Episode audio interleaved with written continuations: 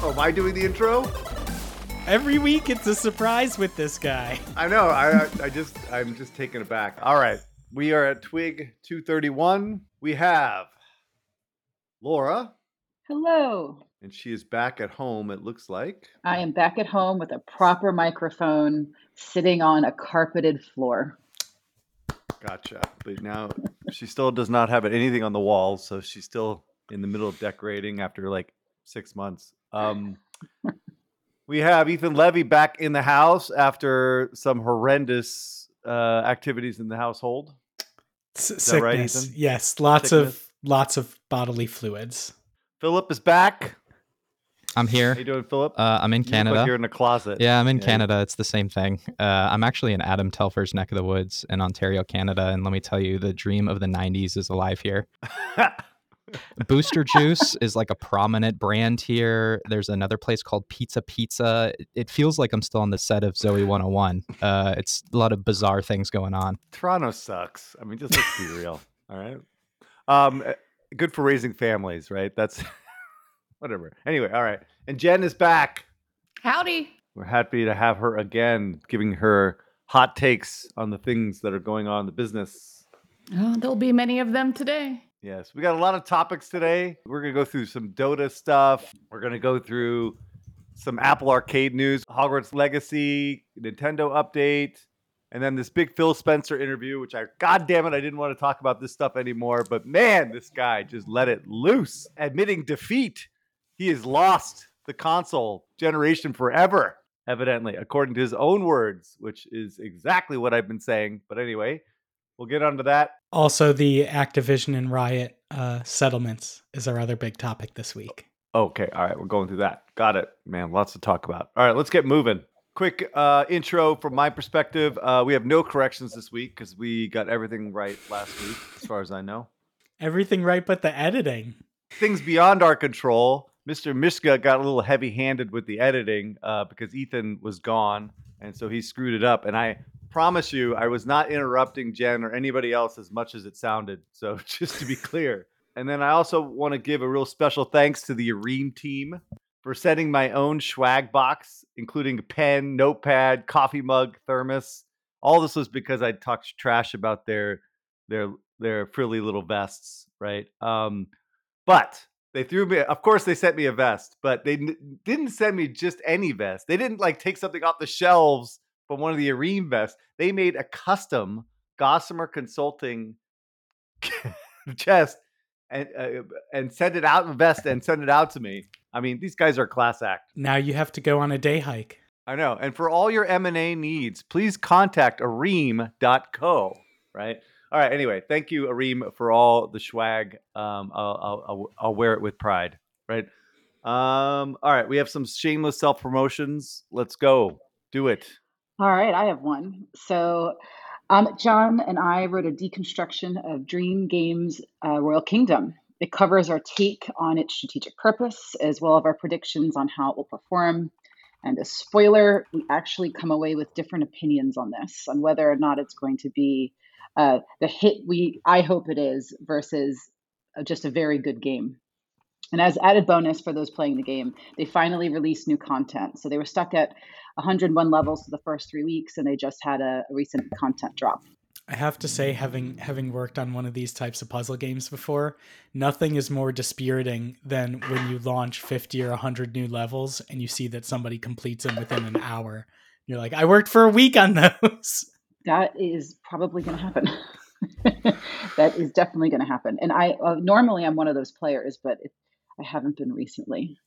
Please forgive me, Dream. Um, second, second um, promo. So, Deconstructor Fun is starting a brunch series, um, and they're going to be focusing on major gaming hubs where leaders and enthusiasts can get together, share stories, insights, learnings, experiences to better grow their games and/or businesses. The first brunch will be in Berlin next month on the 5th at Soho House, which is pretty, for those um, in Berlin or outside of Berlin, it's pretty central. Um, and after, we're, that we're going to be looking at cities like Seattle, Vancouver, and London, which I will help organize, um, Eric's domain of San Francisco, and then more places like LA, Barcelona, and of course, Helsinki. If you want to join, subscribe to the DOF newsletter. The sign up link will be in the next email. I will also plug a talk that I am going to be giving tomorrow as a part of the Game Drive Accelerator program sponsored by My Games. I'm super excited about this. So, we're going to have this talk tomorrow. It's an online session. I think we'll be able to have a link in the show notes. Maybe maybe the, the podcast will be posted in time. If not, don't worry. There's an in person event May 23rd in Malmo. I'll also be giving my talk there. I am super excited about this topic. I think I can tease it. I think I can tease it now. You know, this word thesis has come up a lot. Game thesis. What what is that? How could we add more rigor to that process? How could we understand that with a little bit more discipline? I think there's a lot we can do to build out this whole idea of game thesis. I'm excited to talk more about it. Again, that is May 11th. We're going to have an online session. There'll be a YouTube link for the stream afterwards. And then there's the in person session May 23rd. Game thesis. It's going to be a lot of fun. All right, and um, one one more plug. Uh, if you scroll back in the podcast feed, uh, I just did an interview with Brian Murphy, the head of games at uh, AppsFlyer, where we did a deep dive into their 2023 State of Mobile Marketing report. And I know uh, the majority of the audience is in mobile and has a heavy uh, part of their business in UA, and so uh, give give that episode a listen. It was fun. All I did was look at the one key finding slide of in an 80 page PDF, just like everybody does at home, and uh, grilled Brian about it for an hour, and it was a really great talk. Just a quick plus one to that. I listened already, and I love the idea of a whole series where you take these various data dumps that we get across the industry and do more of these podcasts. Two of them, two of these data dumps came out yesterday. One was from Data AI, and Tengen was another one. So please keep this up. I I, I ping Data AI, our beloved sponsor.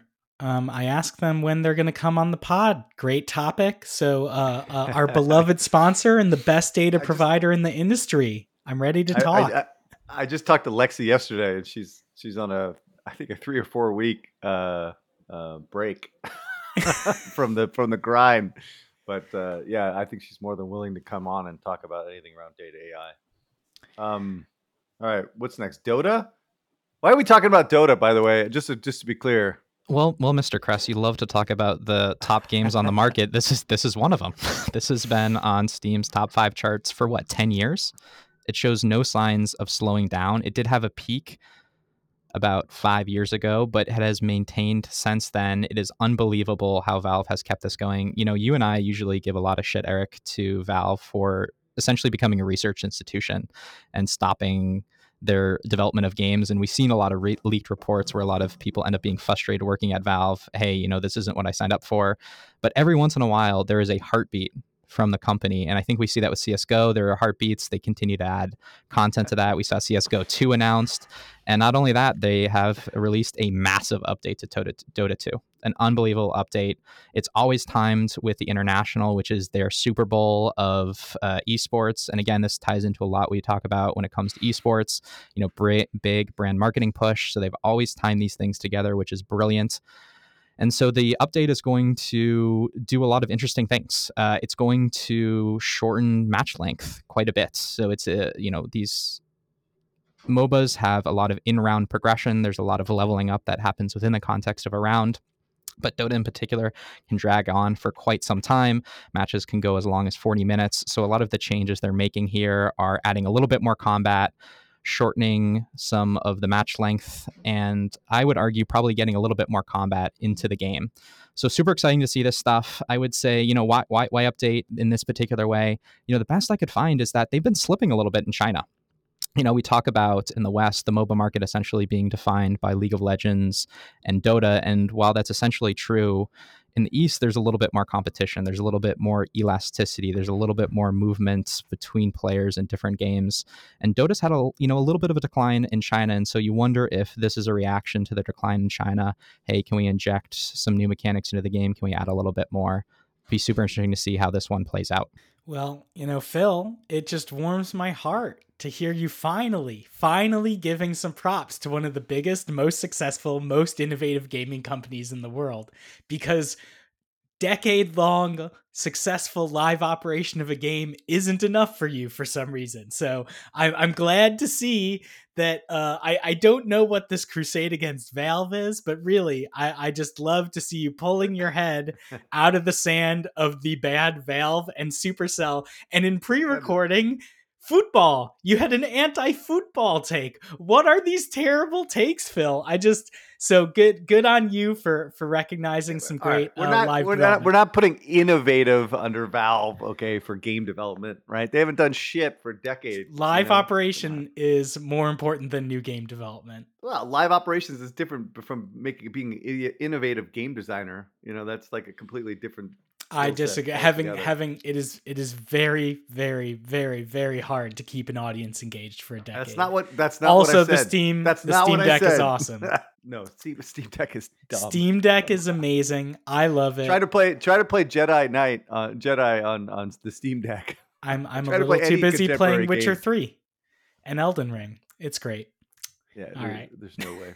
I just want to jump in on on this one. Having worked at Riot, the other MOBA in the market, you know, it, it's a little game.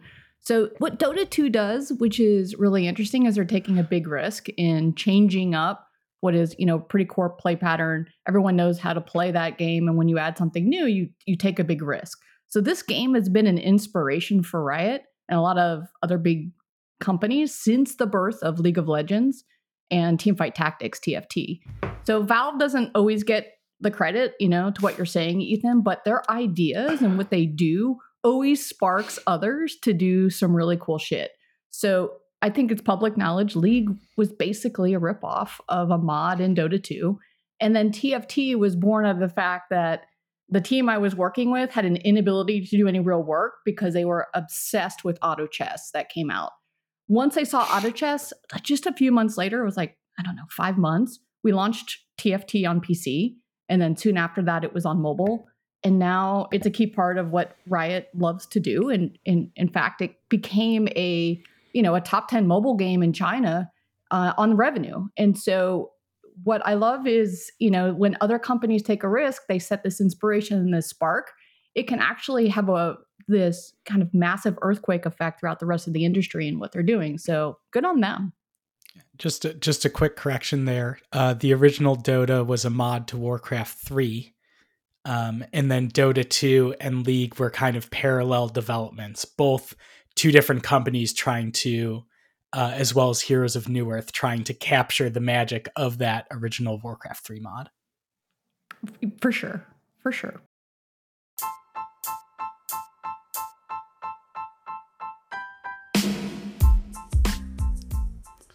This podcast is brought to you by Google for Games. It takes more than a collection of tools to help you bring your gaming vision to life. With cross platform solutions that give you access to billions of potential players around the world, Google is your partner to create great games, connect with players, and scale your business.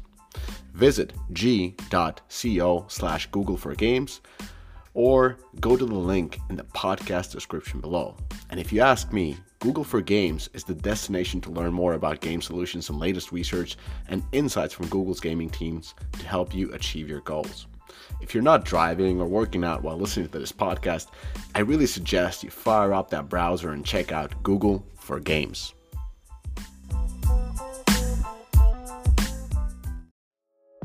Want to know how your results stack up against other gaming apps? Well, now you can. AppsFlyer the industry leader in measurement and mobile analytics, just released a new tool providing benchmarks on 21 key growth metrics for over 20 categories in 25 markets for both iOS and Android. And it's available now for free at appsflyer.com/benchmarks. Yes, you heard that correctly, completely free. In just one click, you can easily compare installs, retention, revenue, media cost, and much, much more. With these benchmarks, you'll be able to get intel on your competitors, set goals based on insights from the top 10% of mobile games, explore new markets and growth opportunities, inform soft launches, and understand market dynamics and trends so that you can adapt your UA strategy accordingly. Over the past seven years, AppsFlyer's industry data reports, trends, and insights have helped thousands of mobile app marketers to excel at their jobs and grow their apps. Trust them, they know their data. Head to appsflyer.com slash benchmarks now for more info. All right, so just another quick update from my side. Um, I just got an email last night from from the App Store saying Call of Duty Warzone mobile is delayed. So it looks like it's been delayed till November, so about six months. And I think this is going to have a uh, pretty big impact on Activ- Activision's financials. What do you think, Chris? No, no, no, no. It's not. It's it's it's it's mice nuts for them. It's not. It, it's not big, but it is part of their core strategy of bringing Call of Duty to all platforms. So, and this is their own game designed by them, built by them. Um, and uh, my expectations is not going to do nearly as well as people think. But now that it's been delayed, it's certainly not going to do well this year. Right? Actually, and and, and de- delaying it to November is not a good look either, right? Because they have the new Call of Duty launching in the same time frame, um, which I guess could make sense, but it also could create lots more challenges in terms of integrations that they're trying to achieve with this game.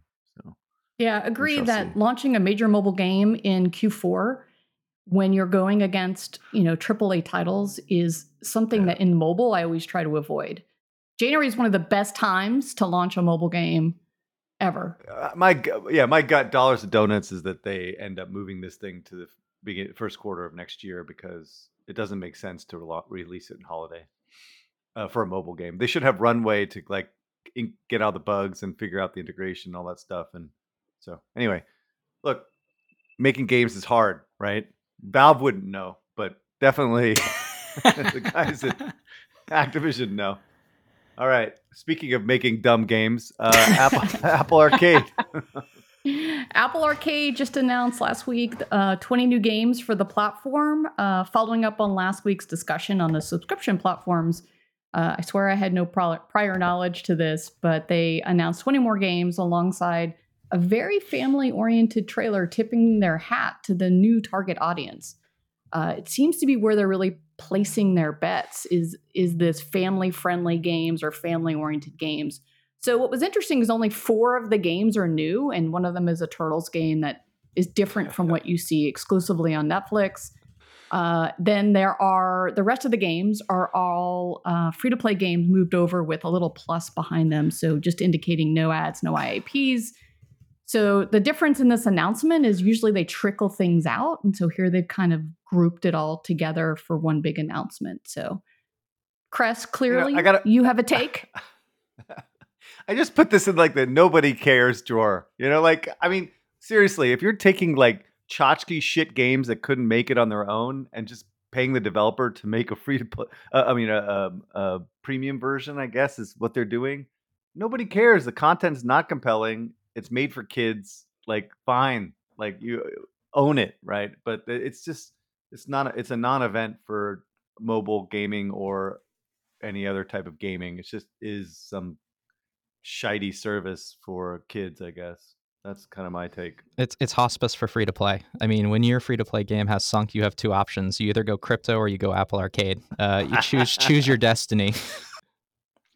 yeah. Um, you know, so I've I've I've talked about this before. I was an Apple Arcade developer, um, and I was extremely happy from the developer side of it, um, working on the N3TWORK Amber collaboration Tetris Beat, which was a chart topper on Apple Arcade. As a developer, it was a lot of joy uh, to get the backing of Apple to make an innovative game with original bespoke music from top uh, electronic musicians. We had great promotion. Um, and I would, as a developer, again, gladly make an Apple Arcade or Netflix game or similar exclusive in the future because it's a really uh, welcome break to be able to focus on fun and retention and not as much on the monetization. All that being said, I something I did learn uh, working on more hi- hyper casual end of things is that the ads, the rewarded video, the IAP, none of these things bother players as much as they say they do you hear it spoken. You know, obviously people say it out loud that they hate the ads and they hate the purchases and they write about it on blogs and on Twitter. Um, but those are the stated preferences. If you look at the revealed preferences, and I did some very specific um, experiments around this, basically nobody cares. They love free games with ads a lot more than they love subscription games and spending money. So, the the challenge for Apple Arcade and Netflix, they might think they're in competition with each other and they're not. They are not in competition with each other. They're not in competition with premium games. They're in competition with the thousands and thousands of free games released every day. You know, people gripe about it and they might get annoyed when their kids ask them to buy the Barbie Plus subscription. That happens to me. But like seriously, Temple Run Plus can't compete with Temple Run. Tomb Raider Reloaded Unlimited can't compete with Tomb Raider Reloaded. People do not hate ads enough to subscribe to something in the levels that these companies need to, to generate the type of revenue they're looking for or or lift and churn on on Netflix's. Right. Finally, we agree on something, right? I mean that the, the, this whole premise is a ridiculous premise from the get go. And sorry for Graham and everyone else that works there that we all know, but it's a stupid idea. It was the second stupidest idea in gaming, as I've said many times. Behind, but, but, it's uh, even worse than that, right? It's not just like that they don't care about ads. I, I think the, the misunderstanding has been that this whole IAP monetization stuff is a tax. It's a tax on, on design, it's a tax on players. It's not it's a subsidy. Players want to be able to spend not only in the East, but also in the West. This is no, part that, of the core no, experience. It's absolutely true. So not true. That what the three the three percent that convert? You're out of your mind. You're out of your mind. Three percent convert. So you're telling me that like the customer wants it when it's only three percent of the audience? That's ridiculous. L- look at the player numbers. No, look at no. the look at the conversion for ga- by no. game. You're wrong, Phil. But you but you have to remember that over time they don't they don't over, want in-app purchases. But, but, but in-app ha- purchases are are well, hold, hold up, evil. Hold, hold up here. So when you look at a game over its life cycle, what happens? Non-payers churn, and payers have greater retention rates than non payers. And so over time, payers compose an increasingly large share of your DAU. So when you look at a game like Galaxy of Heroes, which has been out for five, seven years, the vast majority of that DAU ends up being players who have converted. So over time, spenders actually end up forming the core of your engagement base. Of course, but these are the addicts, right, that are addicted to the free to play mechanics and the progression engines that you've created, right? That these are not like normal like customers at this point, right? The customers, the normal customers have all long gone, or they're all long gone by the time like these games are, are scaling. Like, no, this is just it's a sickness, you know. Like these games are are are are, are evil in some ways from like just exploiting the uh the desires and needs of progression and and character building and all that other stuff that they do. It's it's it's no, it's not it's not how you describe it at all. I'll, I'll, I'll leave that one for another time, Eric. Uh, yeah, I think this is a larger conversation because I, I, I, I, I, one, I don't think the these games are necessarily that predatory. I feel like that gives a little bit too much credit that the she designers the behind them. She said the word, not me. I, I, disagree. Phil. I, I, disagree. I'm going to check the tax. tape. I'm pretty sure a, you said it's, it. It's not a. I didn't say predatory. you time. called them addicts. Yeah, I, I didn't say predatory. That's the, the buzzword. I, I, think there's the implication though that they take advantage of people, and that I don't I don't agree with 100 percent at all. I think that that puts a lot of uh, onus on the there's like this mastermind of evil designs that go that the teams are are generating these you know these deep features. I just don't think it's it's it's not that. It is it is definitely not that. Um, and I, I, feel like this sorry this is like a huge this is a really big topic. Um, I, I, think at some point it would be good to actually dig into it because it, would be good to come with a little bit more more ammo in my pockets on defending defending free to play. Let's move on because this is a hot topic. Speaking of non-predatory games warner brothers just announced that they are uh, um, releasing their game on on current gen as well. And so this game uh, the warner brothers uh, hogwarts Le- legacy um, uh, is going to do at least like 20 million units this year, which is insane. Like that is an insane performance uh, for any game, and that's almost up there with uh, with Call of Duty, right? And and and and FIFA, like the largest games every year, right? So um, again, I think partially it's because it executes so well on the on the on the um, lore and the customer desire to be part of that world but also because I think people are just really starved for good new content. Um, and even though it's a license, it's still a very, very, very fresh take on what um, this type of game can be. Um, and it's also very expansive and very long and very in- involved. And so, um, and I think caters to a broad demographic as well, which we've talked about a little bit. So, anyway, the game is killing it. Um, it should still do really well over holiday, um, probably when it gets discounted as well. So, easily north of 20 million units. So good, good, happy for the team. I actually have a, a take on this. I'm glad this came up uh, this week. I'm about 10 hours in, and I agree it's immersive. It, it is definitely scratching the itch for anyone who likes Harry Potter that wants to feel like they're part of it. Um, thumbs up on that. But I do hope they're also working on the next version of the game, like like Hogwarts Legacy 2, because I think it could do with uh, a couple more updated systems and a few improvements. Um, to me, this felt like a intro intro game. Like let's let's get something out, let's see how it goes, and then I think if they if they I don't know how you do it in console. I assume you talk to players, you see read the reviews. But if they take the feedback, which would be kind of improvements on probably the mission system and the actions in game, because they can feel a little repetitive. Um, there's a couple decisions I didn't understand. So there's like you're making potions at one point, and there's timers on it, and it felt very free to play, and it's not a free to play game. Um, so I, I, would love to see some some changes, some things with the spell casting, learning the spells. I, they could probably wipe take that all out.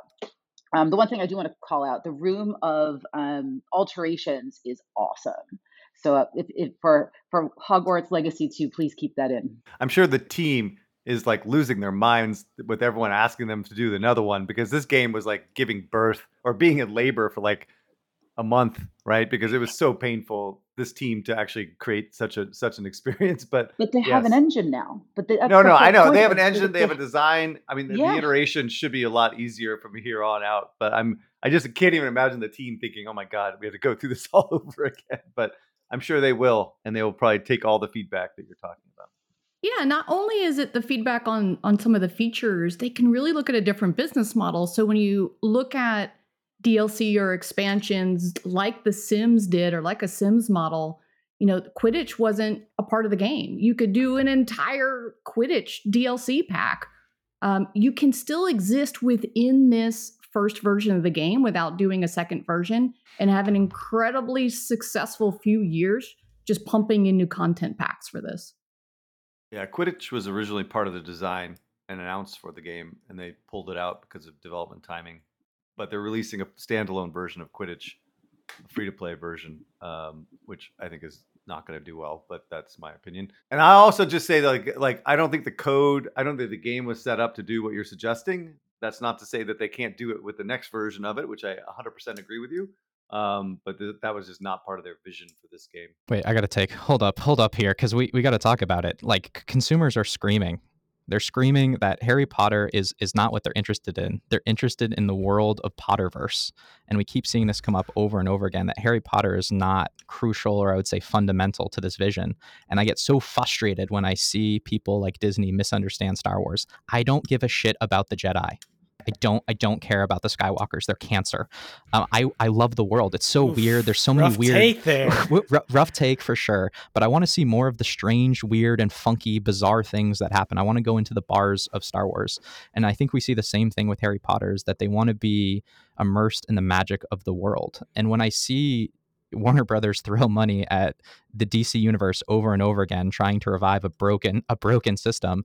Why are they not mining this franchise for TV shows? I mean, there was one that was announced, but why one? Why not three? Why not four? Why are we not seeing more games? Why are we not seeing more movies? You know, we had Fantastic Beasts, but that was about it. This is a world that people are wanting to dive into. Do not stop at Harry Potter. Throw money at this. Throw money at this. Make this as big right. as the DC climatic universe. So, Andor was the best Star Wars show. And I guarantee you more people watched Obi Wan. Right? Like I liked Obi Wan, but it was popcorn compared to how amazing Andor was. And so I think the take that people don't want the core Skywalker franchise. I think Mandalorian revived the whole franchise. That had that had very little Jedi in the first season. That was the refreshing part of it. Yeah, I'm just saying, like you can oh you can uh over dig into a universe uh, by straying away from the popular things that people want. Yeah, it's a yes and right. So, so one of the challenges that Warner Brothers likely has is that its creator is very specific about the offshoots of the franchise that are allowed to happen. And you know, as they get more and more freedom with the creator, you know, Joe Joe Rowlings, then you know they're going to see these opportunities and be able to go into it. So this this this game is going to open all of the doors, I think, for things that you want to see. And I think you're right about the idea of an expanded universe and playing within it and introducing new characters. And that's going to be absolutely, you know, in the next 10 years, we're going to see so much more from this franchise. It's it's really exciting. So the next next topic is uh, Nintendo Con, um, or and actually it's called Nintendo Live. So uh, some of our prediction abilities from last week are better than a Magic Eight Ball. Good job, Laura.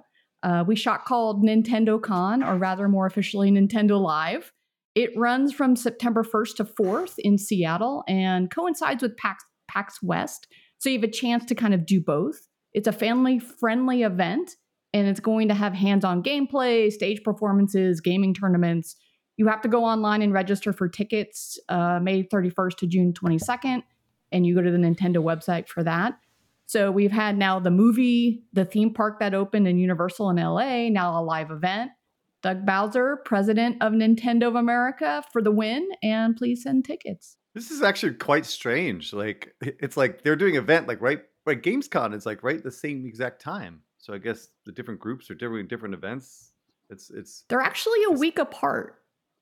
So uh yeah, Gamescom is the week week before in Germany, and this is a family event for the yeah. Americas. So I think it, is, it, it, I, it, makes sense. I guess this is truly a new Nintendo though. Like they were never like this before. All they did was these like wacky, you know, Japanese the events online, you know, with him like Nintendo Direct. dressing up as and, as yeah, Mario Nintendo Directs. acting the fool. Yeah, so this is really interesting news. Um uh and then also uh so their earnings announcement was yesterday or day before and uh so so far, I'm looking very wrong on seeing a new Switch. Right? They basically said that the Switch, next version of Switch, is not coming until the following year.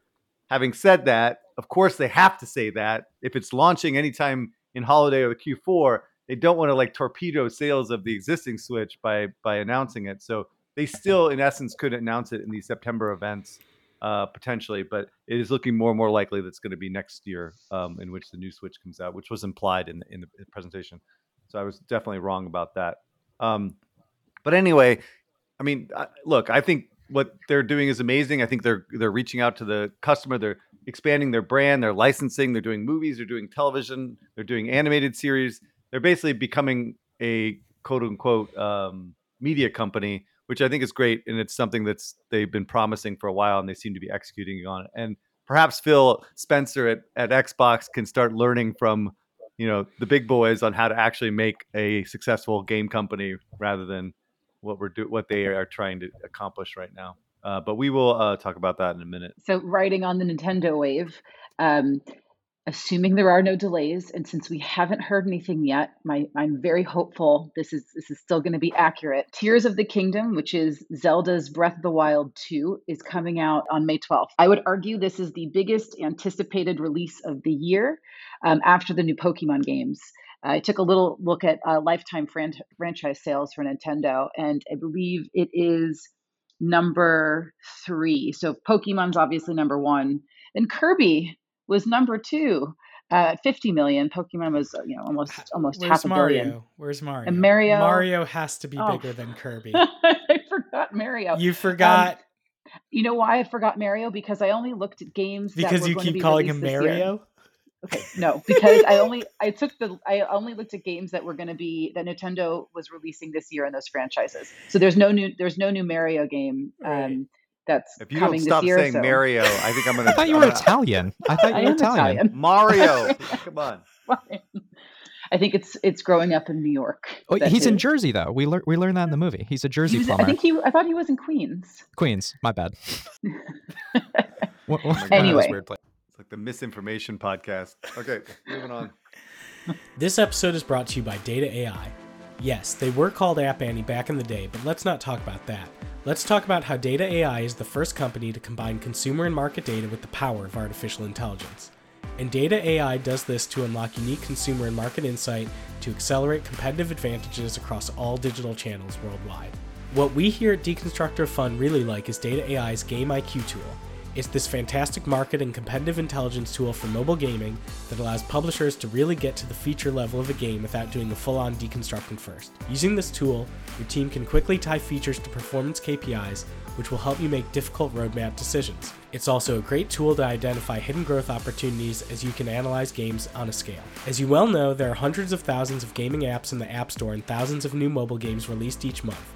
And while we don't want you to stop reading and listening to Deconstructor Fun, the fact is we can't cover it all. With Data AI and especially their Game IQ tool, you'll be able to efficiently determine what features provide a lift, make roadmap decisions based on accurately modeled expected outcomes, discover how competitors lifted performance through feature releases, benchmark performance against your competitors, focus with confidence on the highest potential genre for a new game release. We here at Deconstructor Fun are huge fans of Data AI, so what are you waiting for?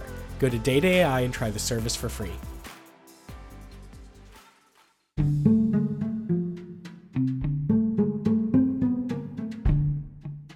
Today's global gaming marketplace, your players want to pay how they want, when they want, and where they want. Accepting localized forms of payments and keeping up with what's trending is key to growing your gaming business and to finding new untapped markets. That's where Xsolla Payments comes in. With just one simple integration, you'll be connected to over 700 localized preferred payment methods on a global scale, including bank cards, digital wallets, mobile payments, cash kiosks, gift cards, special offers, and more. Plus, with Xsolla acting as your merchant of record, they assume the risk of cost of complex VATs, sales taxes, laws, and regulations. Leave every transaction to the experts while you focus on retaining and expanding your audience. You can get started today. Just head over to xsolla.pro slash paystation or look for the link in the description of this episode. Xsolla Payments, it's what your gaming business needs to succeed. Uh, Phil Spencer went on the Kind of Funny podcast, and let me tell you, it was not a kind of funny interview at all. The last time Phil Spencer went on to a podcast was in the wake of Halo Infinite's delay. He was interviewed by a very interesting panel of people, and he was mostly there to do damage control in the wake of Redfall, which is the game that was recently released under Game Pass, a studio owned by Microsoft. The game has flopped. It's had a ton of technical issues. It's had a lot of frame rate issues. There were a lot of broken promises when it came to what the prom uh, what the frame rate would initially be and what it launched at. And so Phil Spencer sends, spends about an hour uh, on this podcast taking questions from some very frustrated Xbox fans. And and here's the thing that that Phil says: We're not going to out console Sony or Nintendo. No, I mean just this unbelievable for him for him to be saying that we're not going to out console Sony or Nintendo. He goes on to say that the the worst generation to lose in gaming, the worst generation to lose in gaming was the last one when players were building up their digital library. This was a man who sounded like he had faced defeat. It sounded like he was on the way out and he lost. just he, he, He lost. lost. He lost. Uh, you know, he, he you know he was making references to the fact that he was overpaid, uh, which is pretty shocking to to hear. He was making references to the fact there might be someone after him, kind of alluding to that. You know, whoever's here after me. Um, this just looked like a man who was defeated and was ready to hang it up, which is a real shame. You know, everyone I've talked to who's worked at Microsoft under Phil loves this guy, wants him to win. By all accounts, he's a great guy, um, but it's not clear he's able to build a compelling games business, and ultimately, that's what matters at the end of the day. Yeah, the comms team must be on red alert right now. Um, what what I do think is interesting is he's he's talking about positioning, right? He's talking about losing that console cycle and positioning is this evil thing that the marketers do that help a company or a game find its place against the competitive set. So what he's saying is, you know, hey, we took a positioning that was going head to head against these guys and and we lost. And so now we're going to try to do something else and try to do something different. They're going to have to pivot and so he's trying to lay the groundwork here for his pivot.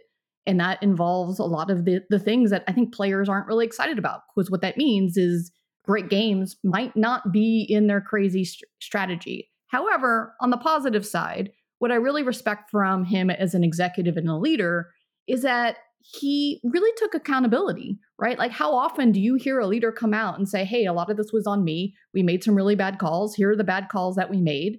And I appreciate that his support of the game team to take a creative hit and a creative a creative strategy and, and to try something new Um, listen, as a game developer, I think that's really powerful to have somebody get behind you and say that.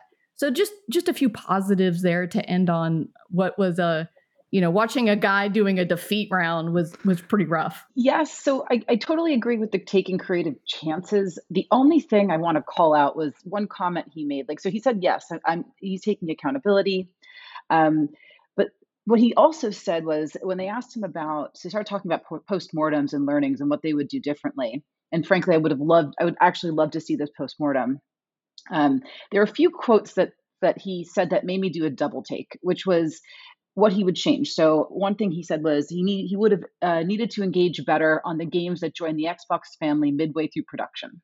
So I was like, hmm, interesting. And then the other thing that he would have changed is that he he admitted to not doing a good job early on helping Arkane Austin understand um, the first party resources available to them. So while he was taking kind of creative accountability, I thought these were very interesting takes that seemed a little counter to what he was also saying. Anyway, I would love to see the full post mortem.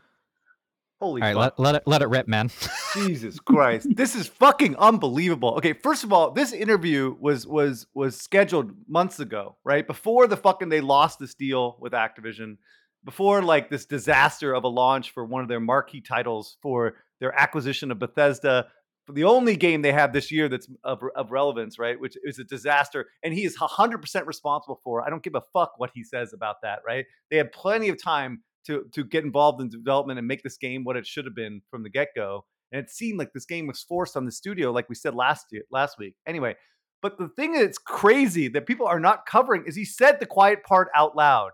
He said they are they are failing at a strategy that has been going on for 20 years, right? Since the acquisition of of, of Bungie, right? Um, and he's like, we are, yeah, like you said, he we are not in the business of outconsoling Sony or outconsoling Nintendo. There isn't that isn't really a great solution for us. What the fuck are you talking about? Like he was doing this. This is a strategy he's been going after for 20 years, right?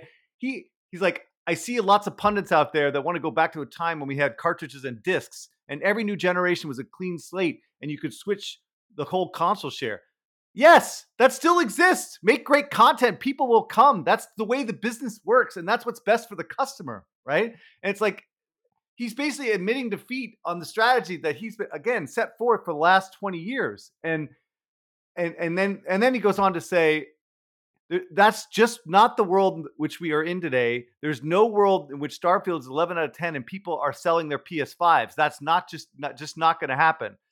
Look, why would you acquire them if you didn't think that the game had a relevance to to expanding your share? And this is just not true. They've been trying to compete on content since 2000 and they failed miserably. And I, it is the right strategy. It's the right strategy for the customer because what matters to the customer is quality content. And the more competition you have and more people going after these customers, the better the content will be. And again, their acquisition strategy, billions, tens of uh, 10 billion easy that they've spent on content. And in Phil Spencer's own words in 2021, he said, the most important thing for us as a platform to deliver is great content. And that comes from great studios, right? His own words, right? And but that's where they have failed. That's where he has failed. Now he may be a nice guy, everyone loves him, right? But he has not managed his studios properly. They lost three. They lost Bungie, I think twice at this stage. They they three four three is is getting destroyed, right? Lionhead's gone. Rare is a sh- shadow of what it used to be. I think they're in the process of destroying Bethesda now that you know this one Arkane, you know, one of the better teams is now like on on on on all frustrated and pissed off. Where's Fable? Where's Gears of War? What happened to Perfect Dark? Banjo Kazooie. You know, the only thing they've executed against is fucking Forza, which no one gives a shit about because racing is just a, such a small genre, right? That's not where the focus should be, right? So, anyway, they have basically failed. They have failed to compete in the business against Sony and Nintendo, which are just better at this, right, than they are. And maybe it's because they're part of Microsoft, right? I don't know. But now, again, what I've been saying everything I've been saying is exactly this is that they are forced to leverage what they are a big tech company with tons of fucking cash, investing $70 billion in built, buying the biggest franchise out there in order to push content through this money losing subscription product, right? Like that's what they can do. That's how they can compete in this space. And they tried to do it the right way for the last 20 years under his watch and others, and they failed. And so now they're basically using daddy's money to compete in a business that they can't compete in, right? And, it's bull. That's what's so bullshit about this whole thing. Anyway, so that I, I, it is crazy that he actually just said the, the words. And I, what I think, just generally speaking, is that he was in this interview. He lost this acquisition, which he's been busting his ass to make sure happen, and he was he was defensive, and he just he just he capitulated, like Jen said. This is it, right? I, I I don't know what else to do, right? And and maybe his days are numbered, and maybe which would be the worst thing for the industry, frankly, is that maybe eh, Microsoft pulls out of this shit, right? You know, Satya will just say, "Fuck this! Like this, we can't compete against Sony and Nintendo head to head. We can't get this acquisition done. That's completely unfair for the business." So maybe we'll just we're out. Like let Sony and Nintendo battle it out, which would not be great for the industry, frankly, but would may be the result of all this. I don't know. All right, that's it. That's all I got. The the well, well done. Epic rant as expected delivered. Where i kind of agree with what he's saying i i mean i'm a sony fanboy. I'm on my fifth gener i actually have four of the five generations of, of sony hardware in this room with me and a vita and a psp and at this point my digital library of sony games uh, both the ones i've purchased and the free ones they give away every month hundreds of games deep right like i uh, bought an Xbox 360 for game exclusives. That was the only generation where I felt a strong enough draw to buy an Xbox for the exclusives. Uh, everything else I do is on Sony. So I look at what they're trying to do with Game Pass, and for the type of gamer I am, like he's he's admitting here he's lost me. I buy new Nintendo games because they have great ex- exclusives. I buy new PlayStation so that I can get every Ratchet and Clank game, and there's nothing to compel me to Xbox what what gets me close because I don't want to be living in this world where I'm spending a couple thousand dollars on discs and digital licenses every year. I especially because I know that I don't play nearly close to all the games I buy. So like I know it would make a lot more sense for me to be a subscription gamer, stop buying discs and just focus on the subscription. And they have some of my favorite developers who've made incredible games, right?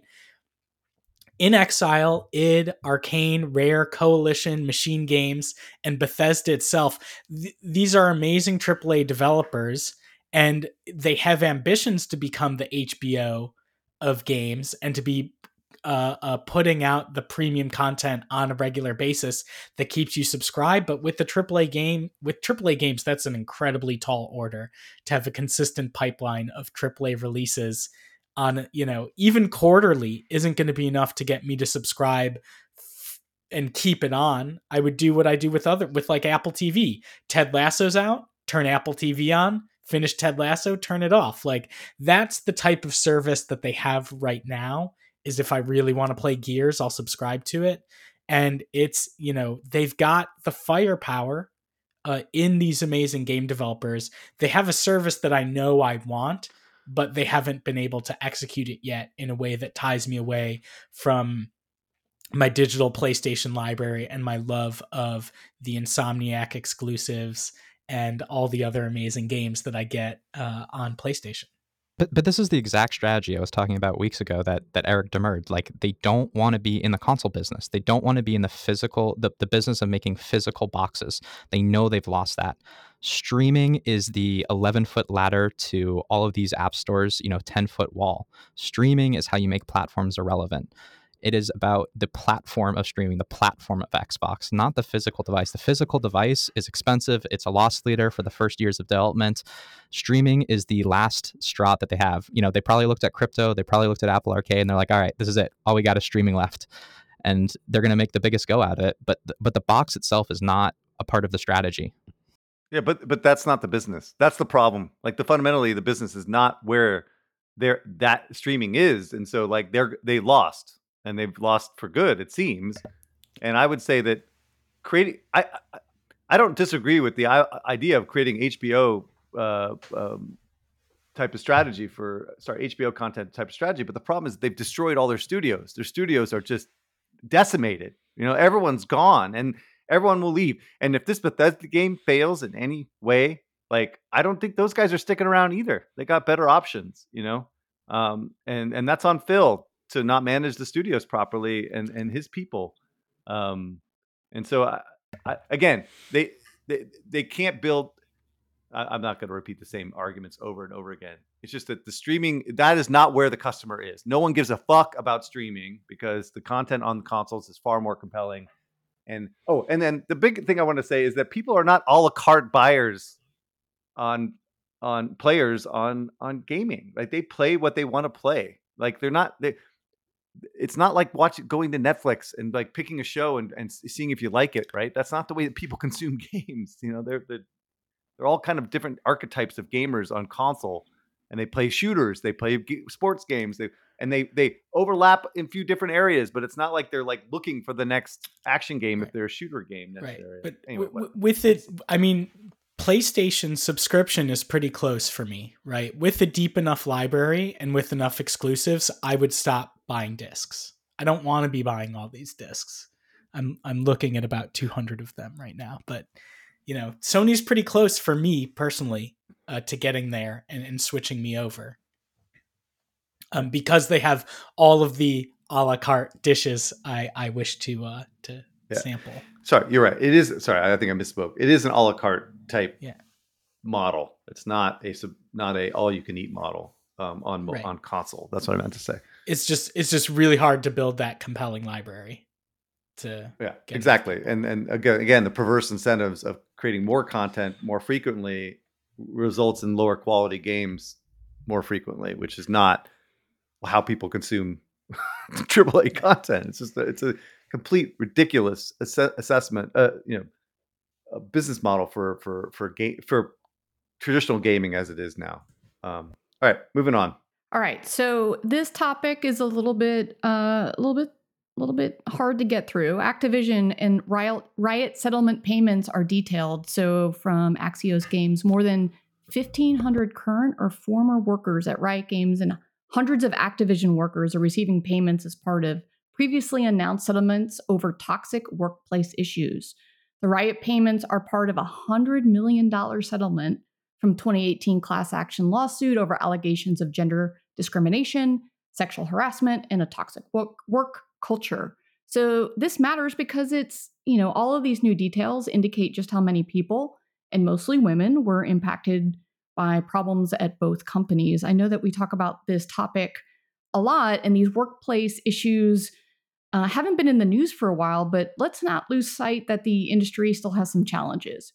So, you know, just a, a little bit of data points only 25% of the game industry identifies as women or non binary, which is much, much uh, smaller than the rest of the tech industry. Tech is actually at like 47% female. So, this is an industry that is really small on the representation for women and non binary folks other underrepresented groups are even smaller i think you know for for african americans it's like 4% in the industry which is actually at the highest it's ever been uh, activision just reported their data at 26% for women and non-binary up from 24% and riot just uh, reported about 27% for women non- and non-binary which is great right? We're seeing a little bit of progress.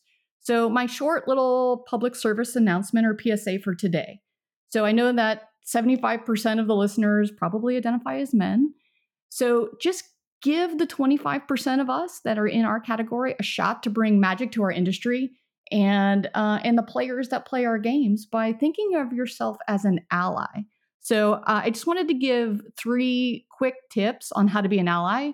Um, I don't want to go too deep on you know all of the different things that surround this topic because I know that you know, many of you feel like you're being told this a, a lot. But so here are three things you can do. Number one, listen and invest in somebody from an underrepresented group. So set up an ongoing relationship. Don't just have one meeting and and ask them how to be an ally. Find someone that you really believe in, you think has a lot of uh, potential, and set up an ongoing mentorship or sponsorship relationship with them and really get to understand their perspective because they can likely bring something to you and to the company. Number two, if you see something, say something and do it in the moment. So think to yourself, oh, that felt cringy. Do I want my daughter? Do I want my family member or friend going through the same experience? You have an opportunity to say something. So people often say to me, Jen, what do I say? In that moment, I'm an introvert. I don't know what to say. Rely on your company values as a way to interrupt the behavior. Almost every single company out there has respect as one of their company values. So just come in and say, hey, I think what you were saying goes against our company values of respect. Why don't we start over with this conversation? That's a really simple way. It's not on you. You're using your company values to do that. So this just scratches the surface. I hope it was a few bite-sized tips. There's, you know, a lot more. Ping me if you want to have a conversation or have other things to talk about or other tips. And Laura, I know that, you know, obviously you faced a lot of this yourself and, you know, so what what are your thoughts? Well, uh, first I want to say I think it's incredibly helpful that you're giving actionable advice because this is it's a topic that's difficult to navigate, difficult to respond to, and there's a lot of pressure to say and do the right thing, or at least say and do not the wrong thing. Um, the only thing I would I would add is um, a lot of us that are I don't know about those that listen to the podcast, but a lot of us that are managers, uh, we have a lot of influence over people's livelihoods and their career tra- trajectory. So when you're helping to grow people, you're going to be helping a really usually a wide variety of different types of people. And the only advice I would give is uh, think about the language you use, um, especially if it's going into the area of constructive. And, and, and try to think about when you're writing these these evaluations, or you're talking to people about how to grow. Uh, think about if it's something that you would you would say or could say to anyone, and it would still make sense. Um, I have one one one memory of of having been told in my feedback to smile more. And while it wasn't, it was well intentioned, of course. Um, I'm fairly certain that it was not feedback that was dished out to anyone that that frowned or had a, a neutral resting face. And I, I, the first thing was I can't picture Kress sitting in a performance evaluation with his manager and someone telling him to smile more. Or maybe they did, but I, I, I think it'd be that's not that's not what I think that would have been focused on. if it makes you feel any better, I have once, only once in 20 years, been given the feedback that I needed to uh, smile more and and uh, present more positive energy. So it did happen one time. You're not alone, but okay. I don't think I don't think the undercurrent of the feedback was was quite the same. More more seriously, um, and Jen, especially being an ex rioter, I'm curious how you view Riot's DEI efforts. You know, they put out an annual report. Um, I, you know, from from the outside, it appears that they've, um, as an org, worked on making changes, making improvements since um, these lawsuits began. And I'm curious, um, do you pay attention to these DEI reports? What's kind of your reaction uh, when you see them? So, a, a, quick story when I joined Riot, I was in the interview process in 2018 when the Kotaku article hit. And I went to my friend who actually was on the DEI team at Riot. And I'm like, oh my God, what the fuck? Why would I ever join this company when this happened? And after a long conversation, I decided I wanted to join because I knew that Riot had a chance to be a leader in the industry to make a change for the better. And that all of the funding and resources that Riot had were going to go to DEI to combat this problem. And you know what? A couple of years later, this actually is the case. So, yes, it went through and paying the settlements. It is a part of the past that has really driven a lot of change in the industry. I don't think you would have seen what happened with Activision or Ubisoft to come out if not for what Riot did, which is take accountability, kind of to the Phil Spencer. The leadership took accountability and said, you know what, we're going to have DEI. We're going to hire a team of people to address this. We brought in a woman named Frances Frei, who's a Harvard Business School teacher who talks about the benefits of inclusion and diversity in when you have more people who represent those voices, those voices end up making a better product. The better products lead to a better business outcome. And the entire company went through uh, sexual harassment training, uh, feedback training. We we had classes on how to give feedback, and the company and the culture is in a hundred percent of a better place because of those issues. And so I think when you when you look at the reports, when you look at the progress, it does look like, in your words, Mike's nuts, but all numbers are going in the right direction, which is great for us to hear as an industry and hear as women in games. But I think we can't lose sight that this is something you can't check a box on. and just move on. You really got to continue to work at it. That's why I'm talking about being an ally. That's why I'm talking about what is it that the 75% can do to make sure we don't lose momentum in this field. All right. I guess that does it for this week. Uh, we'll see you guys next week. Bye, Twiggies. You did it. You made it to the end of the episode. As a fan of the show, it would help us out if you subscribe and leave us a review on the podcast service of your choice. More importantly, are you a member of the Deconstructor of Fun Slack group? If you have five years or more of games industry experience, go to deconstructoroffun.com slash slack and apply to join. Join the games industry's best professional community filled with peers always willing to lend a hand. Or subscribe to our newsletter to get all the latest insights from the Deconstructor of Fun content creators. Thanks for listening.